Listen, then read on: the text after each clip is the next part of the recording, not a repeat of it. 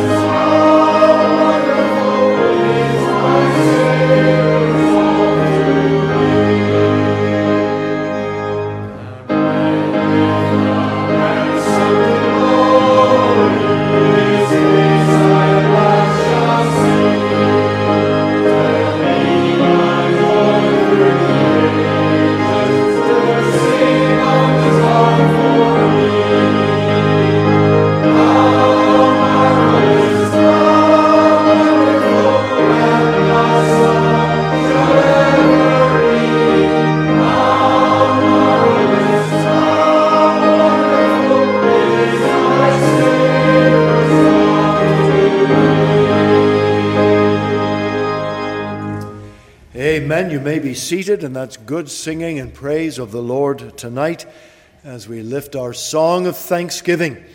And we will all say that we do stand amazed in the presence of our Lord. And why so? Because he has had mercy so great on sinners so unworthy that we have been lifted up from the depth of our transgression and sin, set upon the rock of our salvation. And we know Tonight we have assurance and joy and peace in our heart that it is well, it is well with our soul, and that gives us joy and thanksgiving in Him. Let's come to pray. Father, tonight, as we gather once more into the house of prayer, this place of worship and thanksgiving and praise, we do so with thankful hearts. And we ask, Lord, at the very beginning of our meeting, that we would be very aware of the Holy Spirit's help in our service. We're asking, Lord, to direct our thinking, help us in our worship, bless us as we hear the Word of God and write its truth upon every heart. Lord, we know there are so many influences that would try to come into our lives, our minds, influence of the world, the devil with his temptations, so many other distractions. And we pray, dear Father, that we will walk in the center of the will of our God, that we will glorify, Lord, your holy and great name in every single step that we are given to take. Lord, we do not know how much time any one of us has left. Our times, though we are certain and sure, are in the hands of our sovereign, omnipotent, all powerful God. And Lord, we are thankful and happy to rest in that place. And we give every detail of our lives, Lord. And we pray that we will know direction and help and blessing. Father, do not allow us to be sidetracked.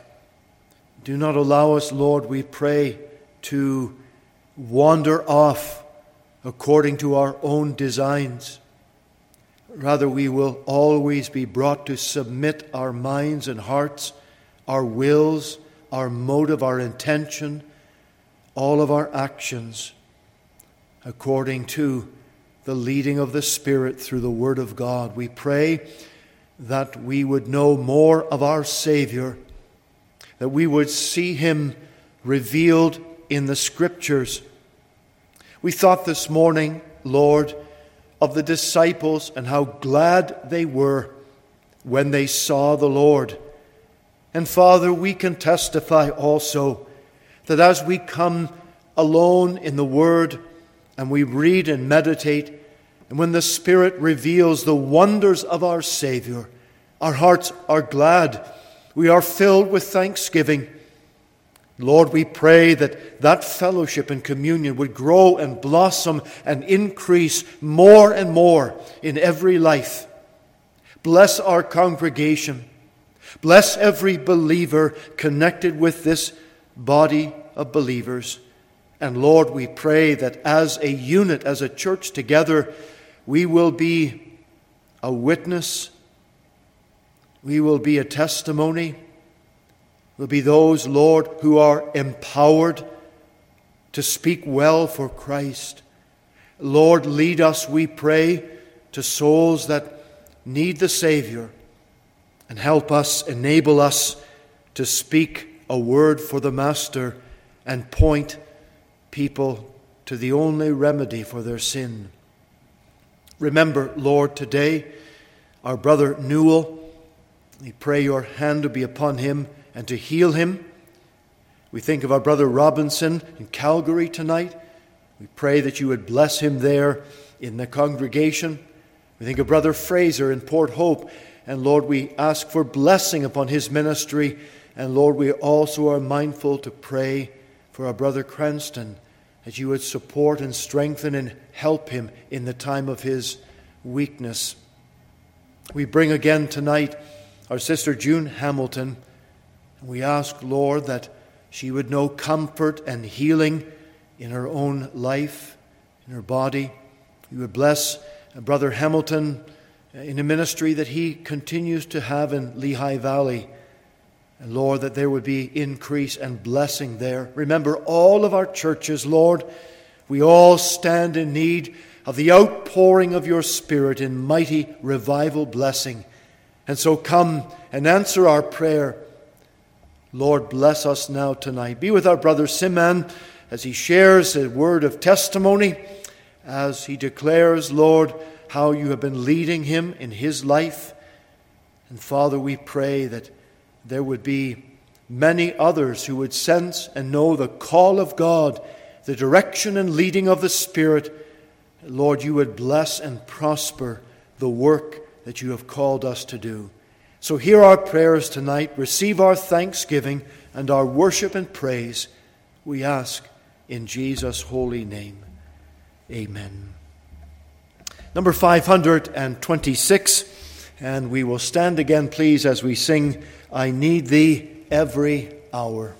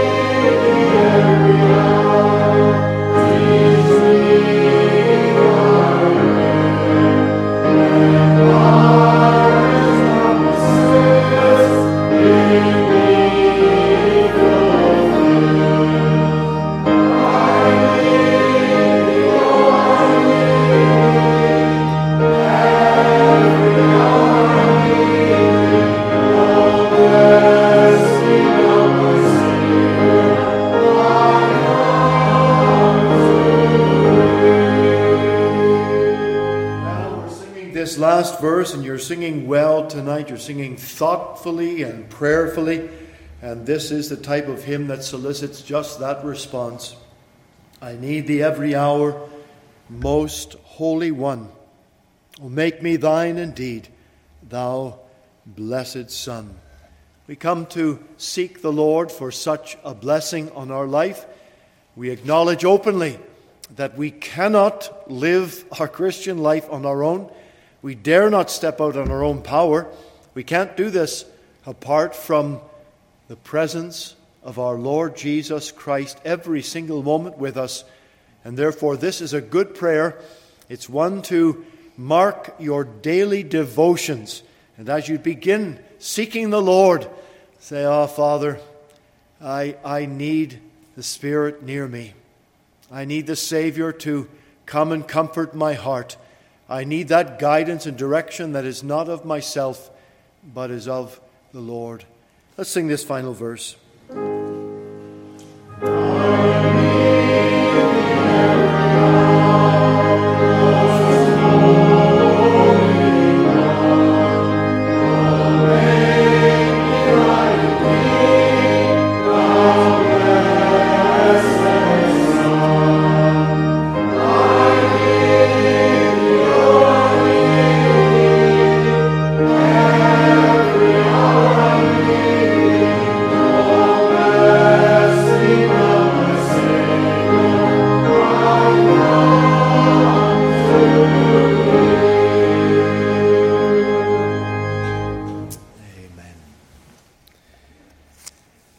Please turn in your Bibles now to 1 Corinthians chapter 15.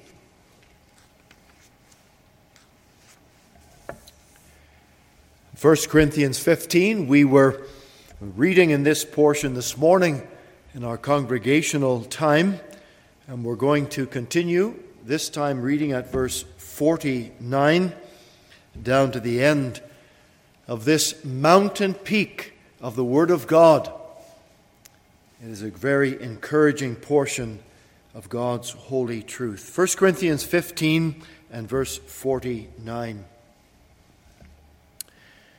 And as we have borne the image of the earthy, we shall also bear the image of the heavenly.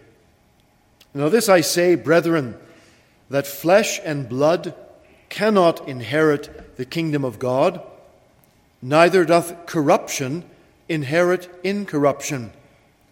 Behold, I show you a mystery. We shall not all sleep, but we shall all be changed. In a moment, in the twinkling of an eye, at the last trump, for the trumpet shall sound, and the dead shall be raised incorruptible, and we shall be changed. For this corruptible must put on incorruption, and this mortal must put on immortality. So, when this corruptible shall have put on incorruption, and this mortal shall have put on immortality, then shall be brought to pass the saying that is written Death is swallowed up in victory. O death, where is thy sting? O grave, where is thy victory? The sting of death is sin, and the strength of sin is the law. But thanks be to God, which giveth us the victory through our Lord Jesus Christ. Therefore, my beloved brethren, be steadfast, unmovable, always abounding in the work of the Lord, for as much as ye know that your labor is not in vain in the Lord. That closing verse of chapter 15 has found itself on many notes, many emails, cards, and texts, whereby to give encouragement to God's people in the time of their need. The encouragement to go on, the encouragement to press forward through thick and thin, through hard days and difficult times, because we know that in Christ and serving the Lord, we are living in the victory of Calvary. And therefore, let us go forward, conquering and to conquer, living in the joy of the Lord, knowing this, that our labor, our work, our service for the Master is not in vain, it's not empty. It is going to bear fruit unto the Lord forever. Now, the Paul, the Apostle Paul, is dealing here in this chapter about the future of the child of God. And that future is directly connected with the resurrection of Christ from the dead. Because the Lord rose from the grave, we also, in Christ, unified with him, will rise from the dead as well. And so he goes into some very important detail about how this corruptible body of flesh and blood must divest itself of that corruption, and we will put on incorruption. We will put on immortality, and we indeed shall live forever. And the apostle speaks with great thanksgiving. In verse 51, he said, Behold, I show you a mystery. We shall not all sleep, but we shall all be changed. He is saying there, we will not all die, but we will all be changed. He is speaking about the time of the return of the Lord Jesus Christ to this earth for his second coming. He is speaking about that occasion when Christ will descend from heaven with a shout with the voice of the archangel and the trumpet of God, and those that are dead in Christ, they will rise to be with him.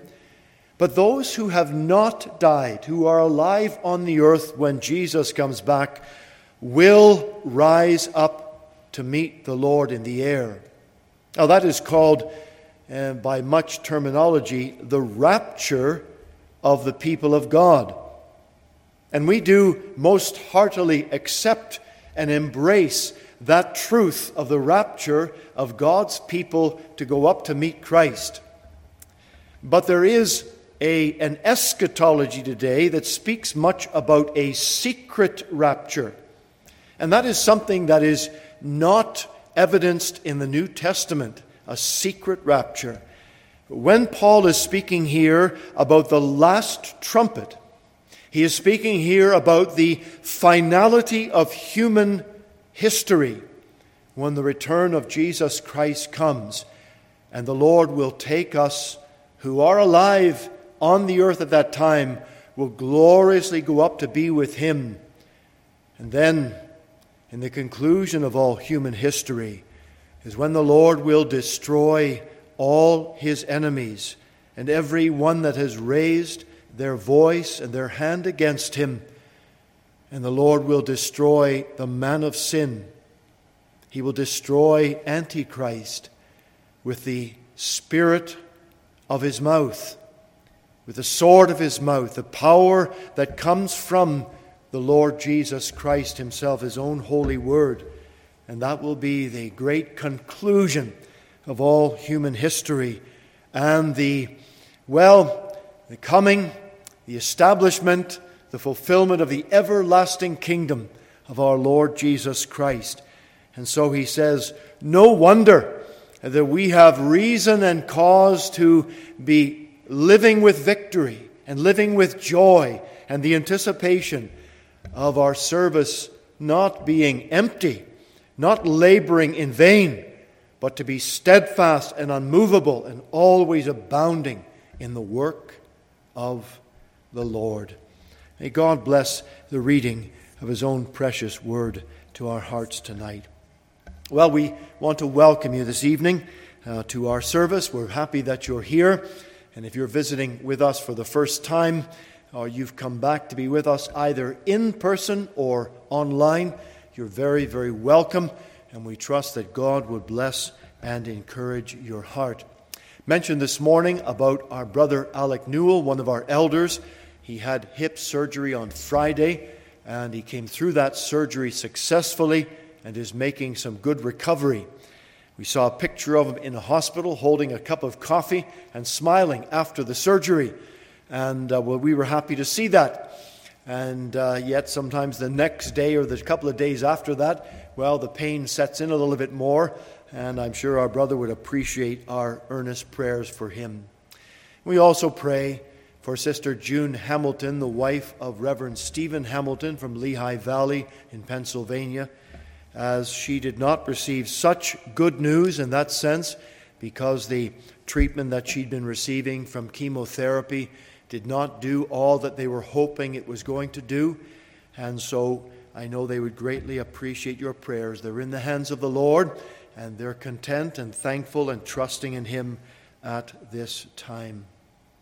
After our service tonight, we want to have a meeting of those folks that have a desire to be baptized and following the Lord in the obedience and following in, in that command. We're going to be meeting in the counseling room, and uh, it'll be 15 or 20 minutes after the close of the service.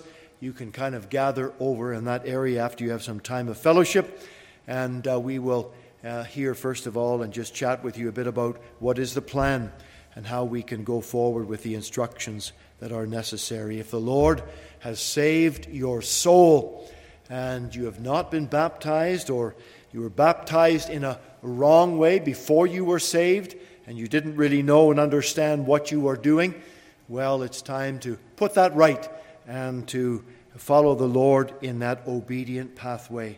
And so we'll meet after the service tonight. Please remember, on Tuesday evening is the ladies' Bible study at 7 p.m., and that will be on Zoom only. And if you'd like to join in that Bible study, you're very welcome to do that.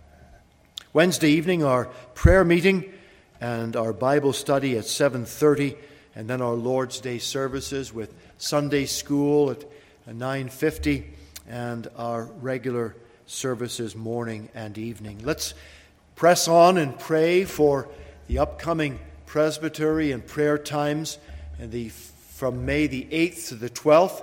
Lots of preparations been going on already, arrangements of meetings and organizing things, and we will give you the full details. We do want to think about the Thursday evening of that week. Well, Wednesday night is going to be a congregational meeting for everyone, and we have some special things planned and some special testimonies. And then on the Thursday evening is going to be a congregational international dinner where all are invited and welcome to come and then we'll have all our visitors here as well. It's going to be an action packed week, and we're looking forward to the Lord's blessing. And please be in prayer, most of all, for that. We will be very conscious of the Lord's nearness uh, with us at that time. Let's remember also our times of prayer that we've planned for June 5, 6, and 7, with our baptismal service planned for June the 7th in the evening of that week. And our youth Bible conference that's coming up in the month of August. Lots of things to keep before the Lord in prayer, and let's not slack off at all in our intercession to the Lord as we are need of His moving and power to be with us. Number 660, we're going to sing again to the Lord's praise. What a friend we have in Jesus. Let's stand as we worship the Lord.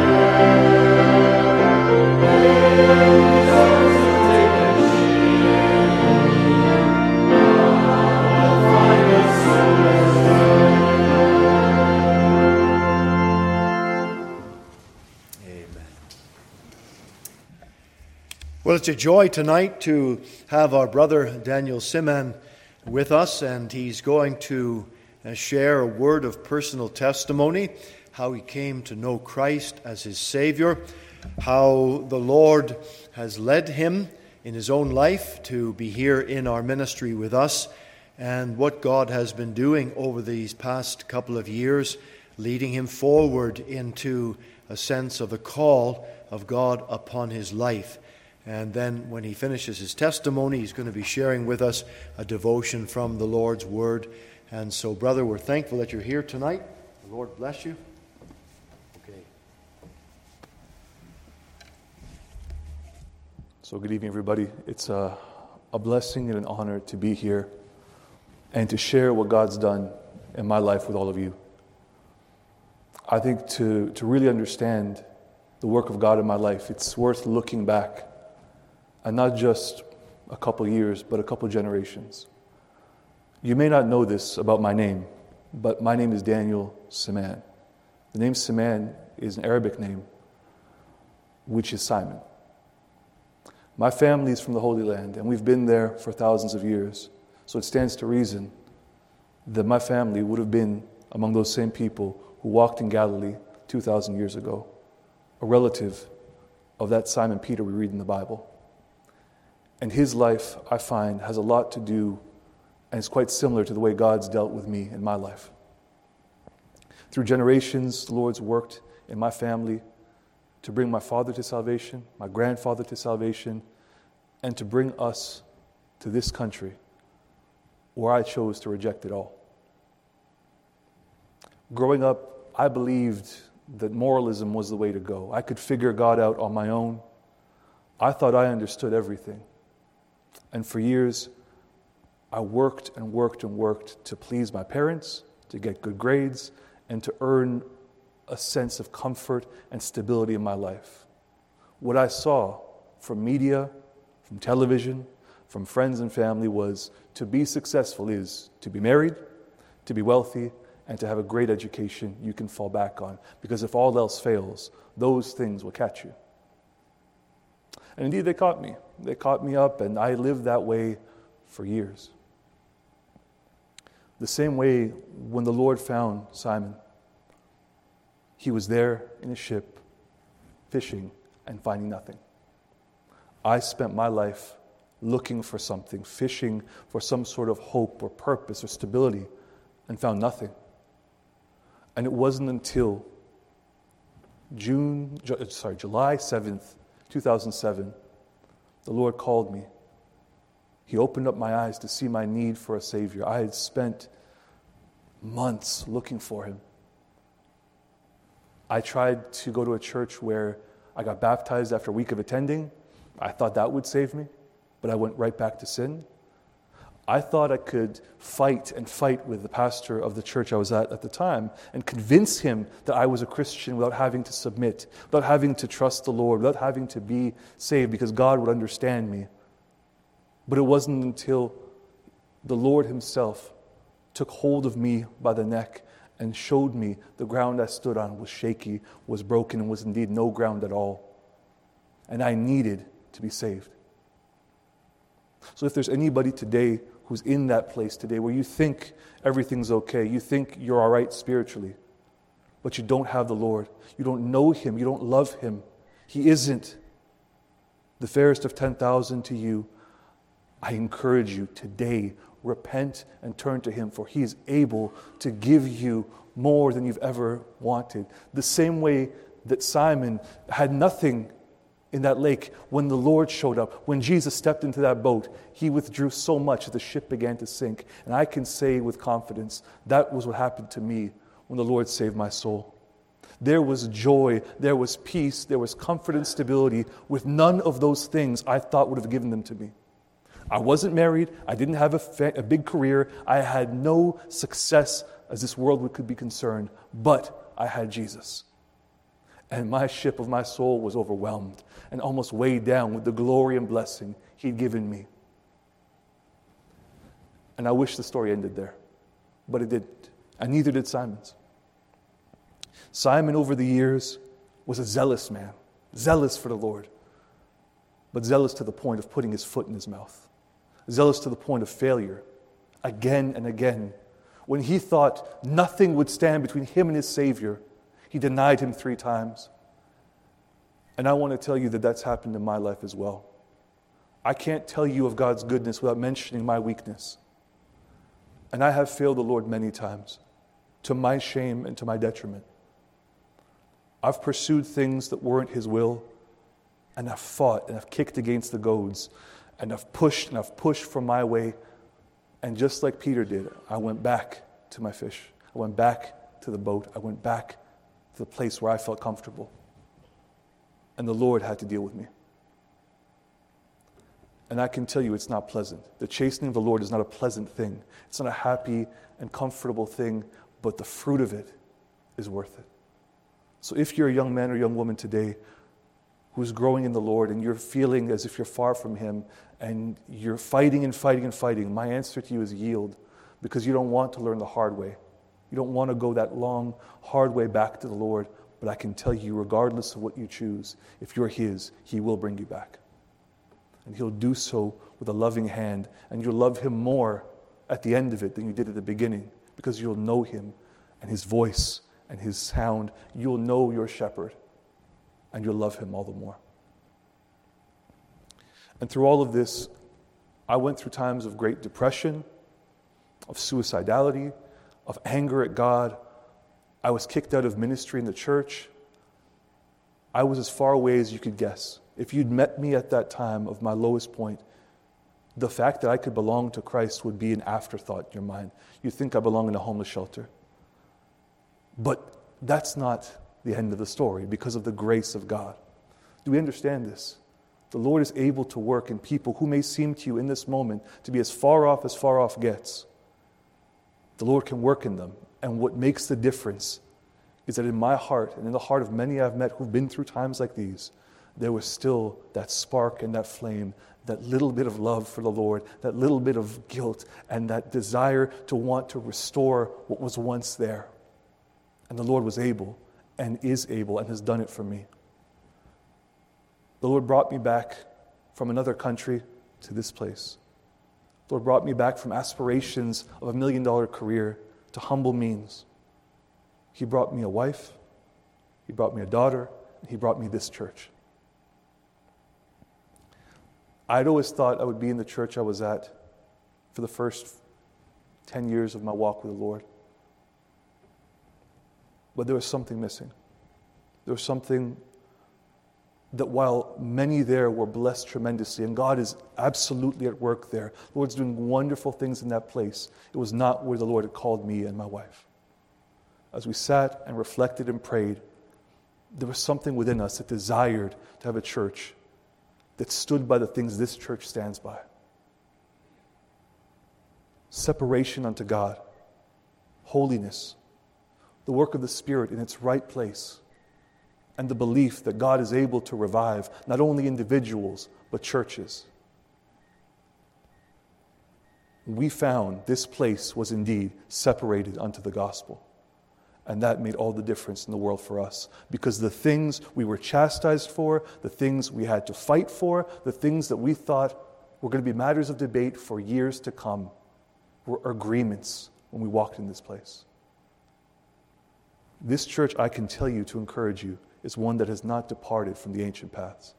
And it's a good thing.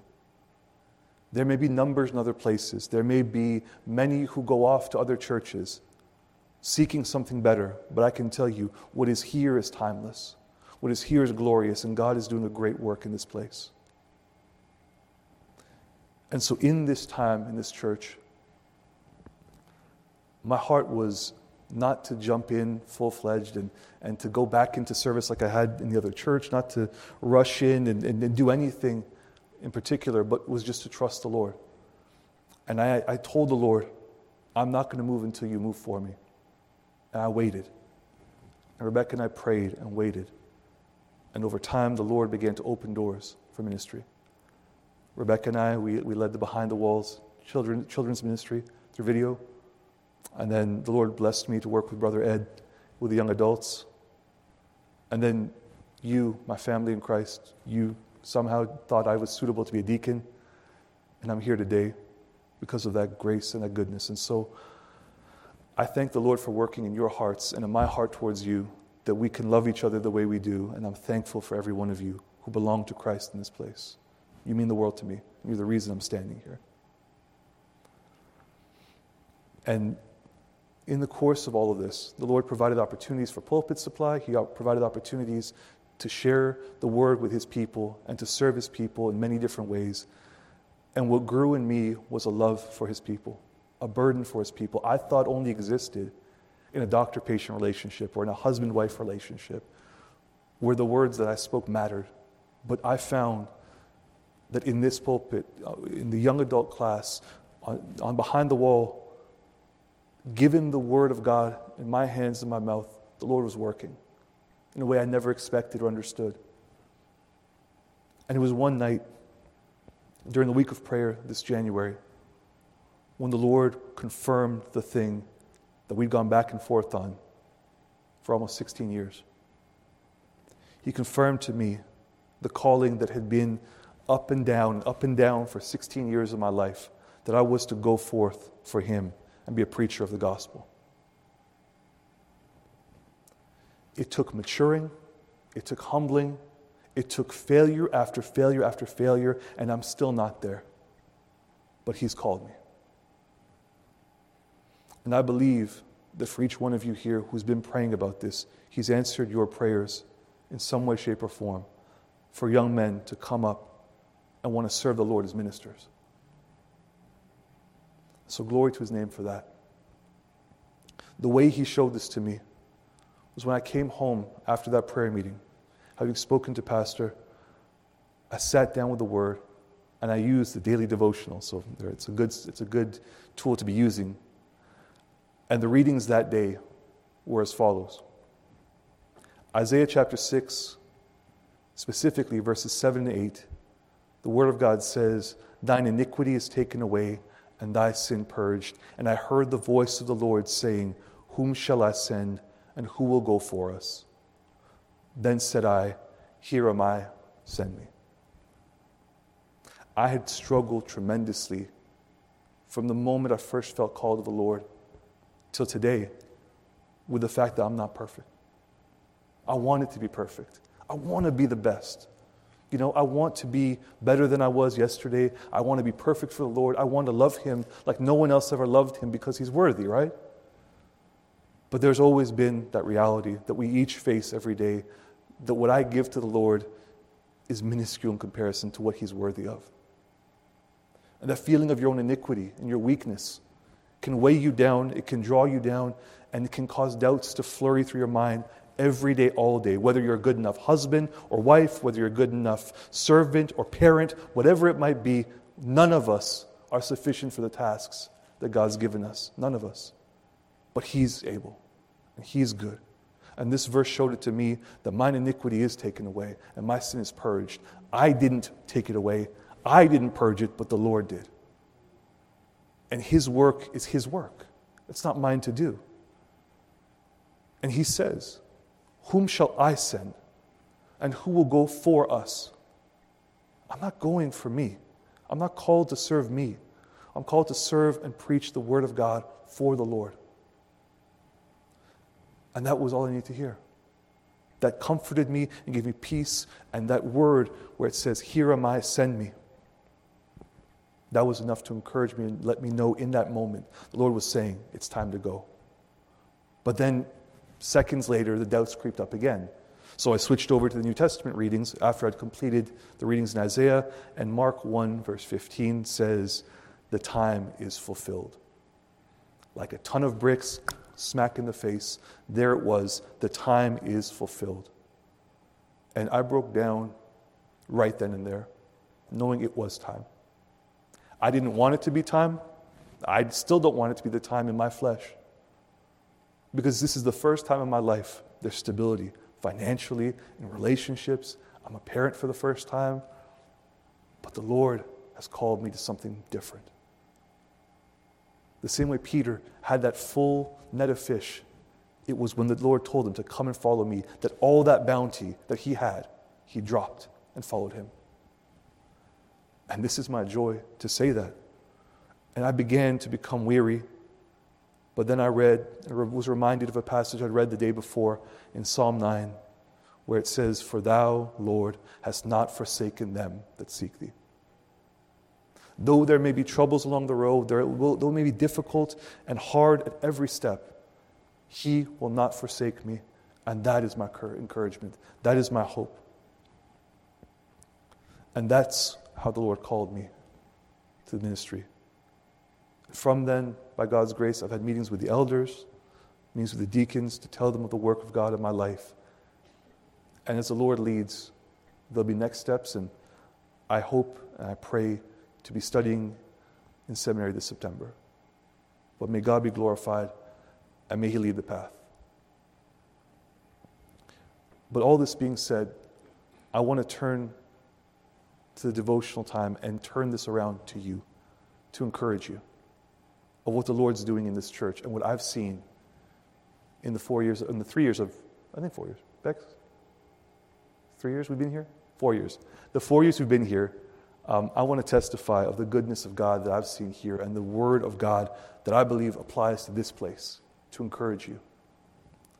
First, I want to turn to 2 Corinthians 6 and verse 16 to 18. 2 Corinthians 6, verses 16 to 18. I want to tell you that this church has a sure foundation.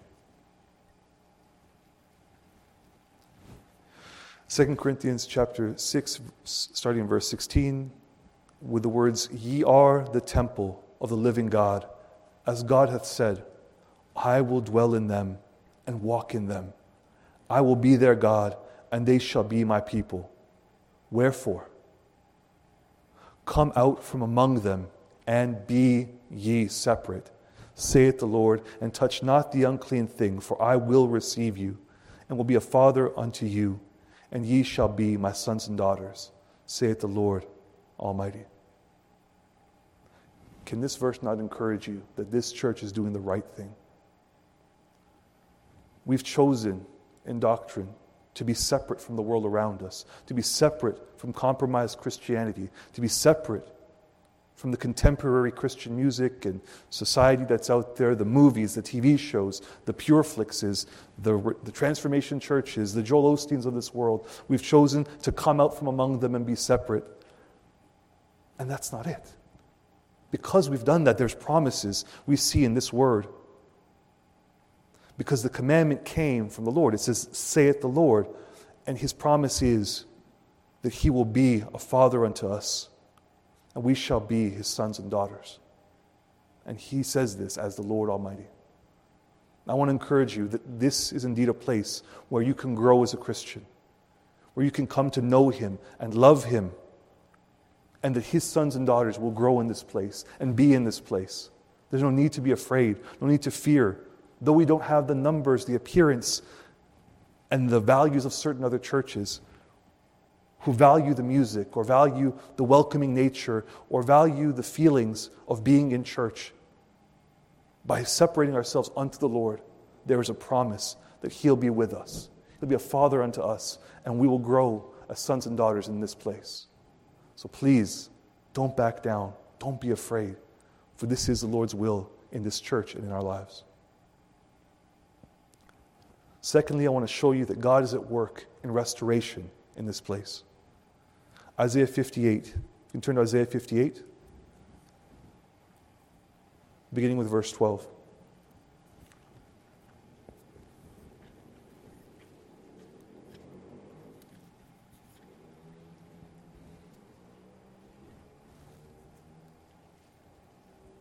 Actually, let's begin with verse 11. Um, Isaiah 58, verse 11. And the Lord shall guide thee continually, and shall satisfy thy soul in drought and make fat thy bones, and thou shalt be like a watered garden, and like a spring of water, whose waters fail not. And they that shall be of thee shall build the old waste places. Thou shalt raise up the foundations of many generations, and thou shalt be called the repairer of the breach, the restorers of paths to dwell in, if thou turn away thy foot from the Sabbath, from doing thy pleasure on my holy day, and call the Sabbath a delight the holy of the Lord, honorable, and shalt honor him, not doing thine own ways, not finding thine own pleasure, nor speaking thine own words, then shalt thou delight thyself in the Lord. And I will cause thee to ride upon the high places of the earth, and feed thee with the heritage of Jacob, my fa- thy father, for the mouth of the Lord hath spoken it. Amen. This is a promise to God's people that when we honor Him, set apart His day, this day today, this Lord's day, unto the Lord. We dedicate ourselves to something that nobody else really is dedicating themselves to. Even churches who celebrate the Lord's Day on Sundays, they don't do what this verse says, where it says, You'll speak not your own words, and do not your own ways, nor find your own pleasure. But this place has set apart the Lord's Day as holy. And this is a sign of the heart of this church to be separate unto the Lord. And the encouragement is if you read in verse 12, it says, And they that shall be of thee shall build the old waste places. This church may not look like it did 20 years ago. There may be empty seats where there weren't empty seats before. But there is a promise here that as we honor the Lord in this place, as we seek Him in glory, and we seek to honor Him as worthy of our sacrifice, of our time, of our pleasure, of our efforts, that there is blessing that will come. The places that seem to be destroyed, the hope of this church being revived that seems to be destroyed in the flesh will be built up because the Lord has said so. He says, Thou shalt raise up the foundations of many generations and thou shalt be called the repairer of the breach. That means the repairer of a wall that's about to break, and the restorer of past to dwell in. I believe, based on the word of God, that there is a promise on this place as we dwell in righteousness, as we dwell according to his word, as we go forward according to these principles that we believe in as a church, there will be blessing. There will be revival. There will be restoration because of the last words in this chapter where it says, For the mouth of the Lord hath spoken it. Is there a more sure promise than this? Is there? If the Lord's spoken it, it will come to pass. And it may take patience. And we may not get there in this generation, perhaps. But the Lord is able and willing to do this. And there will be revival. Thirdly, I want to show you that God is also at work in this church, in the backslidden and fallen away. I want to remind you of the promise that's in Malachi chapter 4.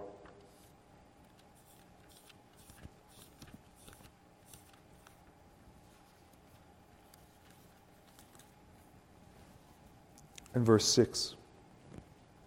Uh, beginning in verse 5 of Malachi chapter 4, where it says, Behold, I will send you Elijah the prophet before the coming of the great and dreadful day of the Lord, and he shall turn the heart of the fathers to the children, and the, children of the, uh, the heart of the children to their fathers, lest I come and smite the earth with a curse. There was a promise that with the coming of John the Baptist, before the coming of Christ for the first time, that the Lord would turn the hearts of the fathers to the children and the children to their fathers. And I believe that's true again in these days approaching the second coming of our Lord. The Lord is able to turn families around that were once broken. Unbeliever, unbelieving children who once walked away, the Lord's able to do so. And my prayer is that, that we would know that and believe that in our hearts. That there is no soul too far gone for the Lord. Jesus saves. From the uttermost to the guttermost, Jesus saves. And I believe that as we walk together in the Lord, as we pray and trust Him, He's able to save your unsaved loved ones. He's able to bring you to a point where you're able to share that word and share with them the beauty and glory of your Redeemer. To tell them how good Jesus is, that He is your beloved, that He's altogether lovely, and tell them how wonderful He's been to you. And I believe the Lord's able to work in us as a, as a congregation, as a family, to see those we love saved. Because this word is powerful. The good news we have is more powerful than psychology. It's more powerful than the comforts of this life. It is more real and more comfortable than the breath we breathe. And it is a confidence for us to know the Lord's at work. And I pray you'd be encouraged with this. And lastly, I want to say to you that there is a hope we have as a congregation. This is found in John 16 and verse 22.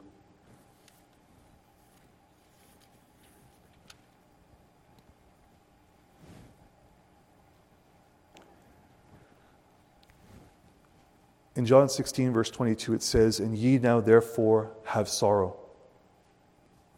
But I will see you again, and your heart shall rejoice, and your joy no man taketh from you. Every Wednesday night, we come to pray. Every Sunday morning, we come to pray. And there are troubles on that list of prayers. Individuals who are sick, who are weak, in our own lives, we see troubles and tribulations. We see difficulty.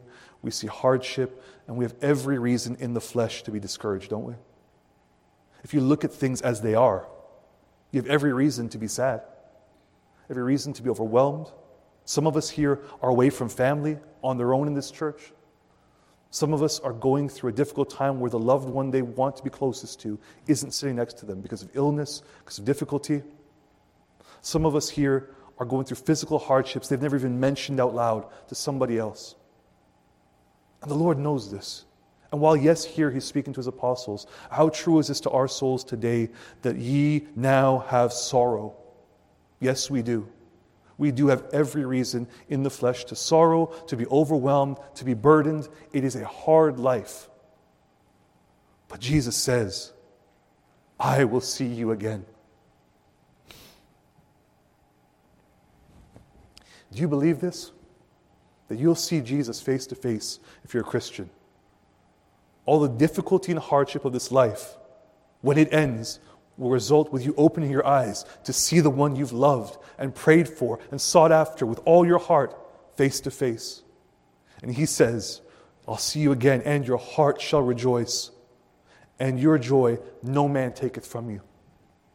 Those circumstances of this life take joy from you. Though difficult times, though illness, though hardship takes these joys from us. When we see Him, when we see Jesus, nothing will take that joy away. This is our hope. This is why we show up to church every Sunday, because we know that while we serve here temporarily, we are but sojourners and strangers in this land. And where we're going, we're going to see Jesus. He says in His Word, that you'll have trouble in this world, yes? But take heart, for he's overcome the world. Now, all this being said, I hope this act is an encouragement to bless you all and to encourage you of the work I believe God's doing in this place.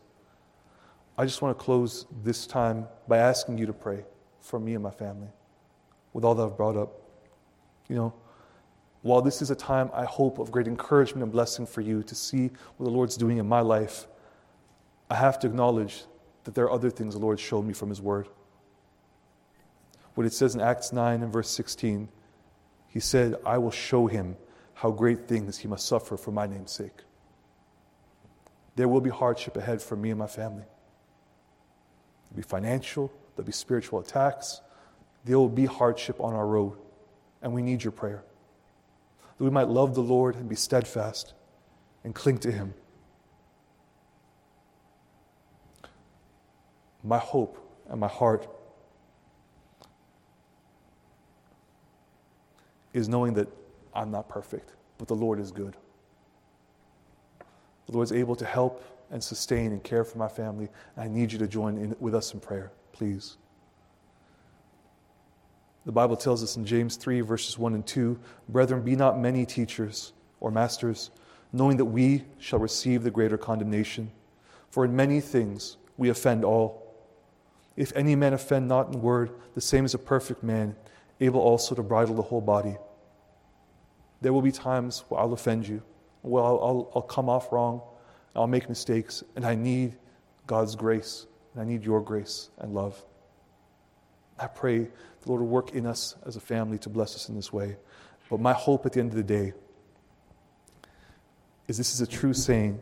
If a man desire the office of a bishop, he desireth a good work.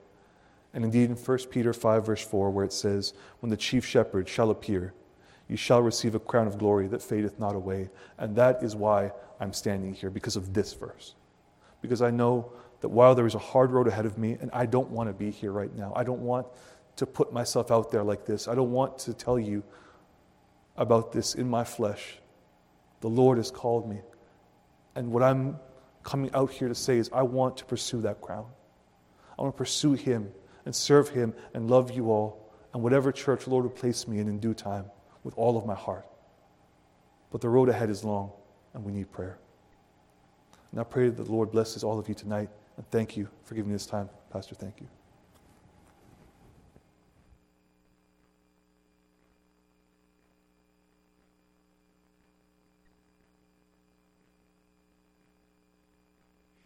Uh, thank you, Brother Sima'an. What a blessing to hear the testimony of what God has been doing in your life tonight.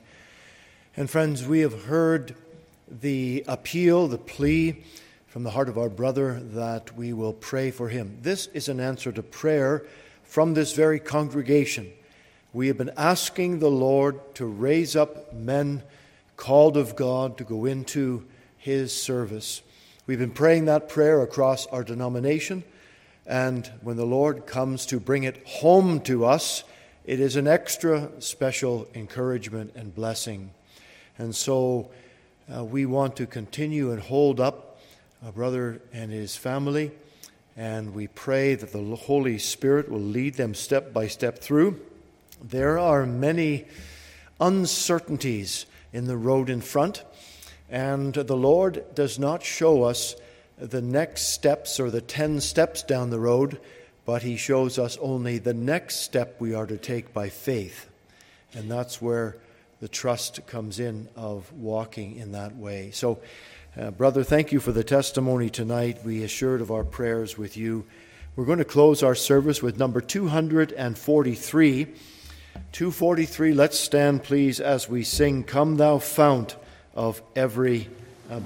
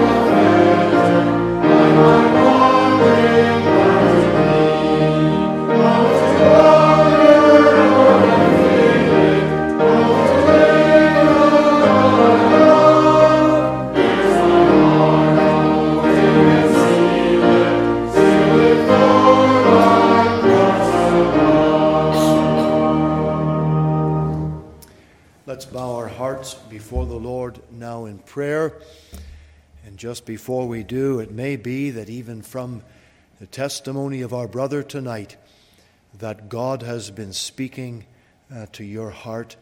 He has been touching you about some aspect of service, some part of full time service, maybe something about giving more unto the Lord, whatever that might be. Well, right where you're standing now, offer that prayer of submission of heart and of a determination to say, Lord, I want my life to count for Jesus. Because you know, at the end of the day, it's only what is done for Christ that will last. Our loving God, we rejoice tonight of the privilege of hearing the testimony of our brother and of the work that has been happening in his own heart. We're thankful for him, for the ministry in our congregation, thankful for his wife Rebecca, for their little one Evelyn. We pray, Lord, a mighty blessing upon them. We ask for divine direction to make the crooked ways straight and the rough places plain, and that our brother and sister would know the daily anointing, the blessing, the pouring out of the Holy Spirit upon them to guide every step of the way. Lord, give them much grace because we know there will be challenges, there will be trials, there will be heavy and hard days. And yet, with Christ in the vessel of our lives, we can smile at the storm of opposition and turn our face toward the wind and pray, Lord, go in front of us and strengthen us with might in the inner man. And so, Lord, hear this prayer tonight, we ask. Part us now in thy fear with thy rich and mighty blessing. Go in front of us for every step of our week. And Lord, may the name of our blessed Savior be glorified in all. We ask in his precious name. Amen.